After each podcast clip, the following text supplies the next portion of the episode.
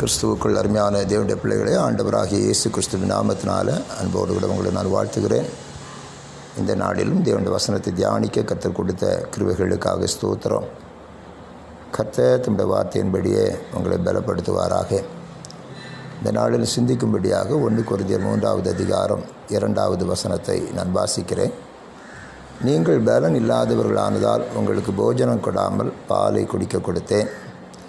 இன்னமும் நீங்கள் மாம்சத்துக்குரியவர்களாக இருக்கிறபடியால் இப்பொழுதும் உங்களுக்கு பலன் இல்லை பவுலடியார் கொருந்து சபையினுடைய தேவனுடைய பிள்ளைகளுக்கு அவர் செய்த காரியத்தை குறித்து எழுதுகிறார். அவர் கொருந்து சபைக்கு வரும் பொழுது அந்த சபையை அவர் பார்க்கிறார். அவர் மிகுந்த பலகீனம் உள்ளவர்களாக இருக்கிறார்கள். அவங்களுக்கு ஆவியில் பலன் இல்லை.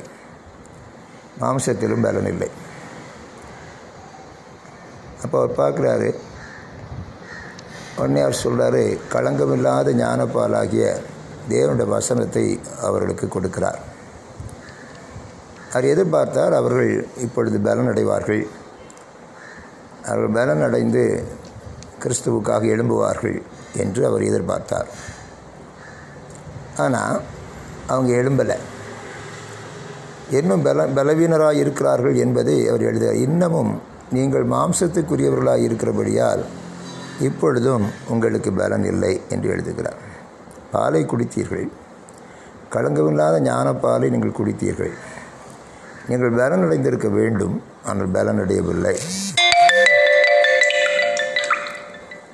இப்பொழுதும் நீங்கள் மாம்சத்துக்குரியவர்களாக இருக்கிறபடியால் இன்னும் பலன் அடையலை அப்படின்னு சொல்கிறார் பெற்றுக்கொண்டிருக்கிற வேத வசனம் அவர்களை தேவ பலனுள்ளதாக மாற்றியிருக்க வேண்டும். பலசாலிகளாக மாற்றியிருக்க வேண்டும். பராக்கிரமசாலிகளாக மாற்றியிருக்க வேண்டும். என தேவ பலன் என்பது அரண்களை நிர்மூலம் ஆக்கத்தக்கதான பலன். தேவடைய ராஜ்யத்திற்கு விரோதமாக தேவடைய பிள்ளைகளுக்கு விரோதமாக எழும்புகிற எல்லா அரண்களையும் நிர்மூலமாக்கத்தக்கதாக அது தேவ பலன் உள்ளது. அந்த தேவ பலன் வந்து அவ்வளவு வல்லமை உள்ள ஒரு பலன். அந்த பலன் அவர்களுக்கு இல்லை. சிம்சோண்ட வாழ்க்கையில் பார்க்கிறோம். தேவ ஆவியானவர் அவன் மேலே வருகிற போது அவனுக்கு எந்த ஒன்றும் பெருசாக தெரியல. சிங்கமும் பெருசாக தெரியல. அரண்மனை வாசலும் பெருசாக தெரியல. கோட்டை வாசலும் பெருசாக தெரியல. எல்லாவற்றையும் அவனால் அந்த பலத்தை கொண்டு அழிக்க முடிந்தது. அந்த பலன் அவனுக்கு இது ஒரு தாழை எலும்பு முந்நூறு பேரை கொள்றதுக்கு போதுமானதாக இருந்துச்சு அவ்வளவு பலசாரியாக இருந்த அந்த சிம்சோன் தன்னோட வாழ்க்கையில் பலனற்று போன ஒரு இடத்தை குறித்து பார்க்கிறோம். எப்போ மாம்சத்திற்குரியவனாக அவன் மாறினானோ அப்போ அவனோட பலன் அவனை விட்டு அற்று போயிற்று என்று சொல்லி பார்க்கணும் அதுதான் பவுல் எழுதுகிறாரில்ல நீங்கள் இன்னும் மாம்சத்துக்குரியவளாக இருக்கிறதுனால மாம்சத்துக்கு உட்பட்டு இருக்கிறபடியினால் உங்களுக்கு பலன் இல்லை என்று எழுதுகிறார். அன்பானவர்களே பவுல் தந்த வாழ்க்கையை பற்றி எழுதுகிறார். பிலிப்பை நாலாம் அதிகாரம் பதிமூன்றாம் வசனத்தில் அவர் எழுதுகிறார் என்னை பலப்படுத்துகிற கிறிஸ்துவினால் எல்லாவற்றையும் செய்ய எனக்கு பலன் உண்டு. இந்த வசனத்தை அவர்கள் படிக்கும்போது நமக்கு ரொம்ப ஆச்சரியமாக இருக்கும். என்னால் செய்யக்கூடாத அதிசயமான காரியம் ஒன்றுமில்லை என்று சொன்னேன். தேவன் மாத்திரம்தான் எல்லாம் என்னால் கூடும் என்று சொன்னார். ஆனால் பவுலும் சொல்கிறாரு என்னை பலப்படுத்துகிற கிறிஸ்துவினால் எல்லாவற்றையும் செய்ய எனக்கு பலன் உண்டு. எல்லாவற்றையும் செய்ய எனக்கு பலன் உண்டு சொல்கிறார் சொல்லப்படி அந்த பலன் வந்து ஒரு மாம்சத்துக்குரிய பலன் அல்ல எல்லாவற்றையும் நிர்மூலமாக்கக்கூடிய ஒரு பலன் ஊன்ற கட்டக்கூடிய ஒரு பலன். அத்தகைய பலத்தை தேவன் தம்முடைய பிள்ளைகளுக்கு கொடுக்கிறார். அந்த பிள்ளைங்க அந்த பலத்தை கொண்டு சாத்தாண்டிய ராஜ்யத்தை அழிக்கவும் தேவனுடைய ராஜ்யத்தை கட்டவும் அவர்கள் தங்களை கிறிஸ்துவோடு கூட இணைத்துக் கொள்கிறார்கள். அப்புறம் குறிந்து சபையில் அந்த பலன் இல்லாமல் போனதற்கு காரணம் இன்னமும் மாம்சத்திற்கு உட்பட்டவர்களாக இருக்கிறார்கள். இப்போ ஆண்டவருடைய எதிர்பார்ப்பை அவங்க இன்னும் நிறைவேற்றலை. நீங்கள் வாசித்து பார்ப்பீர்களே ஆனால் ரெண்டு ஒன்று கொண்டு இரண்டாவது அதிகாரத்தில் ஜென்ம சுபாவ மனிதனை பற்றியும் மாம்சத்திற்குரிய மனுஷனை பற்றியும் அந்த ஆவிக்குரிய மனுஷனை பற்றி எழுதுகிறார். ஜென்ம சுபாவ மனிதன் அல்லது மாம்சத்திற்குரிய மனுஷன் மாம்சத்திற்குரியவர்களை மாத்திரமே அறிந்திருக்கிறான் மாம்சத்துக்குரியவைகளை செய்கிறான். மாம்சத்தின் கிரியைகள் வெளிப்படுகிறது. ஆனால் ஆவிக்குரிய மனுஷன் தேவனுக்குரியவர்களை அறிந்திருக்கிறான். தேவனோடு தன்னை இணைத்து கொண்டிருக்கிறான். தேவனோடு இசைந்து வாழுகிறான். தேவ சுத்தத்தை நிறைவேற்றுகிறான். தேவ பலன் அவனில் பூரணமாக இருக்கிறது ஒரு மனுஷனுக்கு தேவை தேவ பலன். அந்த மாம்சத்திற்கு உட்பட்டு இருக்கிற வரை ஒரு மனுஷனால் பலன் உள்ளவனாக வாழ முடியாது. அதனால தான் இன்றைக்கி தேவனுடைய பிள்ளைகள் என்று சொல்லப்படுகிற அநேகர் கூட சீக்கிரமாக சோர்ந்து போயிடுறான். பலனே இல்லை பிரதர் அப்படின்னு சொல்லக்கூடிய அளவிற்கு சோர்ந்து விடுகிறார். அதுக்கு காரணம் என்னென்னா தங்களுடைய சொந்த முயற்சி சொந்த பலன் அதை அவர்கள் சார்ந்திருக்கிறார்கள். மாம்சத்தினால் எல்லாவற்றையும் நிறைவேற்ற முயற்சி செய்கிறார்கள். மாம்சத்தை கொண்டு தாங்கள் நினைத்த காரியத்தை சாதிப்பதற்கு முயற்சிக்கிறார்கள். மாம்சத்தோடு இரத்தத்தோடும் அவர்கள் போராடுகிறார்.